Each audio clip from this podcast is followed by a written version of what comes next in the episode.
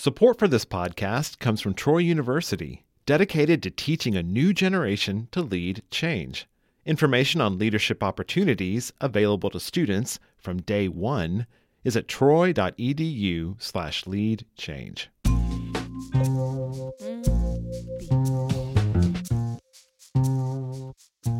From Troy Public Radio, this is The Exchange from In Focus, and I'm Carolyn Hutchison. Joseph Borg, director of the Alabama Securities Commission, looks at inflation in this new year and hands out some sound advice.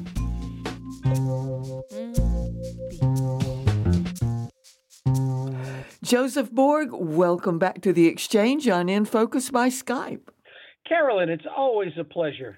Happy New Year. Well, and same to you. Hope Christmas was great and uh, Hope everybody that's been listening in has had a wonderful holiday season so far. Joe, what is the aftermath of Santa Claus? well, you know, I will tell you, we all know that Christmas is always a great time of joy and family, but a lot of times that we find out after Christmas, because of the spending and running up some credit card bills and maybe not being prepared for what you spent, there's stress. So here we are right after Christmas. The theory is that Santa Claus comes twice. Christmas Eve drops up all the presents, but then he makes a second appearance in your mailbox when the bills come due. So we have to talk about the best thing we can do to prepare for the end of this year, 23, so we don't get into the same crunch we did in 22. So here's the scenario, Joe. Everyone is contending with inflation and scared of a recession. What do we do?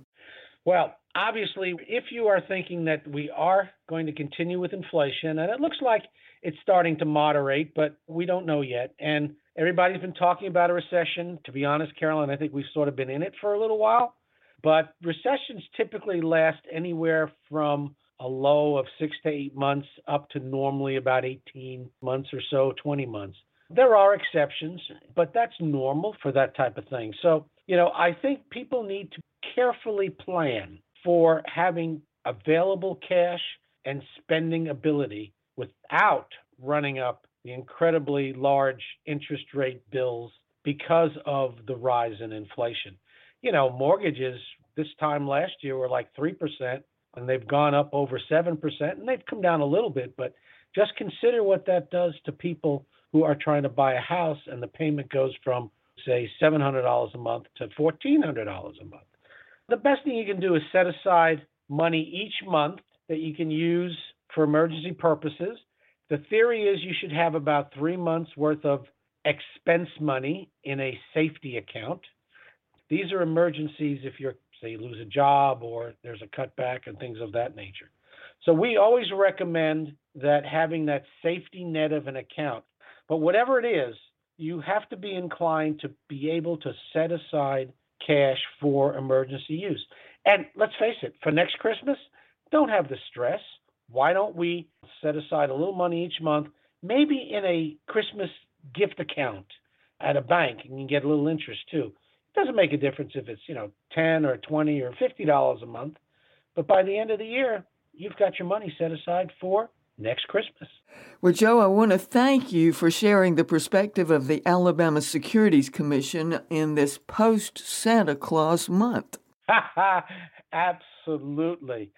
Well, let's plan for 2023 so when we get to the next Santa Claus month coming up in, oh, 11 and a half months or so, we will not have that kind of financial stress after the holidays. Thank you so much for joining us from the Alabama Securities Commission, whose website is Joe. A-S-C dot Alabama spelled out dot gov, G-O-V. Always a pleasure. That was Joseph Borg, Director of the Alabama Securities Commission, by Skype from his office.